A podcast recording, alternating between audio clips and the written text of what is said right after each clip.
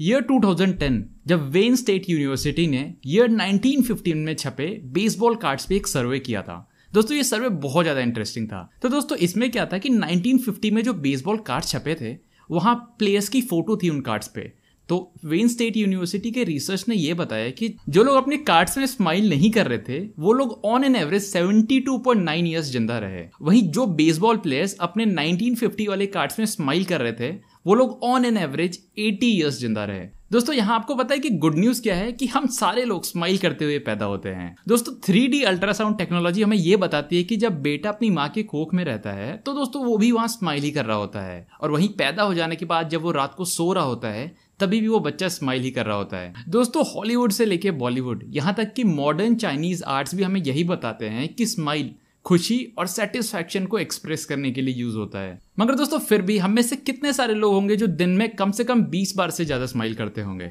दोस्तों सर्वे ये बताता है कि दुनिया में 33.33 परसेंट ऐसे लोग होते हैं जो पूरे दिन भर में 20 बार से ज़्यादा स्माइल करते हैं। और दोस्तों, आपको पता है, दुनिया भर में 14 परसेंट ऐसे लोग हैं जो दिन भर में पाँच बार से भी कम स्माइल करते हैं। एक छोटा बच्चा दिन भर में 400 से भी ज़्यादा बार स्माइल करता है। दोस्तों, क्या आपने भी कभी ऐसा फील किया है कि कोई स्माइल कर रहा होता है और आप उसके बाजू में बैठते हो तो अचानक से आप भी स्माइल करने लग जाते हो या फिर आपका भी मूड अच्छा हो जाता है? दोस्तों उपसला यूनिवर्सिटी स्वीडन का ये रिसर्च बताता है कि जब भी आपके सामने कोई स्माइल कर रहा होता है तो उसके सामने आप गुस्सा वाला मूड बिल्कुल भी नहीं बना सकते। इसका मतलब smile plus anger equals to smile अपनी बुक ओरिजिन ऑफ़ स्पीसीज में चार्ल्स डाविंस ने स्पेशियल फीडबैक रिस्पॉन्स थ्योरी के बारे में बोला है। उनकी थ्योरी ये बोलती है कि जब भी आप स्माइल करते हो तो आपको अपने आप ही मन में अच्छा लगना चालू हो जाता है। तो दोस्तों, हमें इसका वेट बिल्कुल भी नहीं करना चाहिए कि हमें कब अच्छा लग रहा है, तब जाके हम लोग स्माइल करना चालू करें। इससे अच्छा कि आप स्माइल करना चालू करो, आपको अच्छा अपने आप लगना चालू हो जाएगा। दोस्तों चॉकलेट्स को हम लोग बेसिकली ब्रेन से कनेक्ट करते हैं, और ज़्यादातर डार्क चॉकलेट्स को,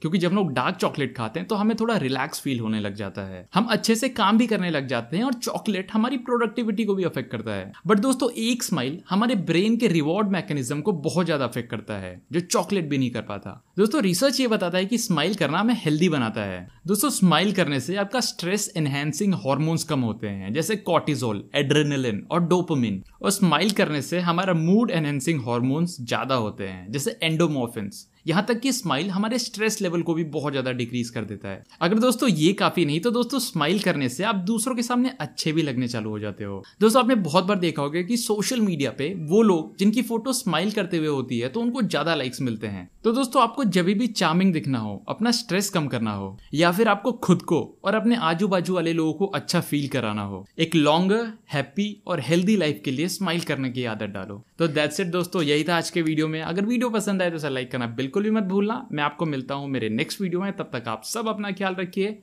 बाय एंड स्टे क्यूरियस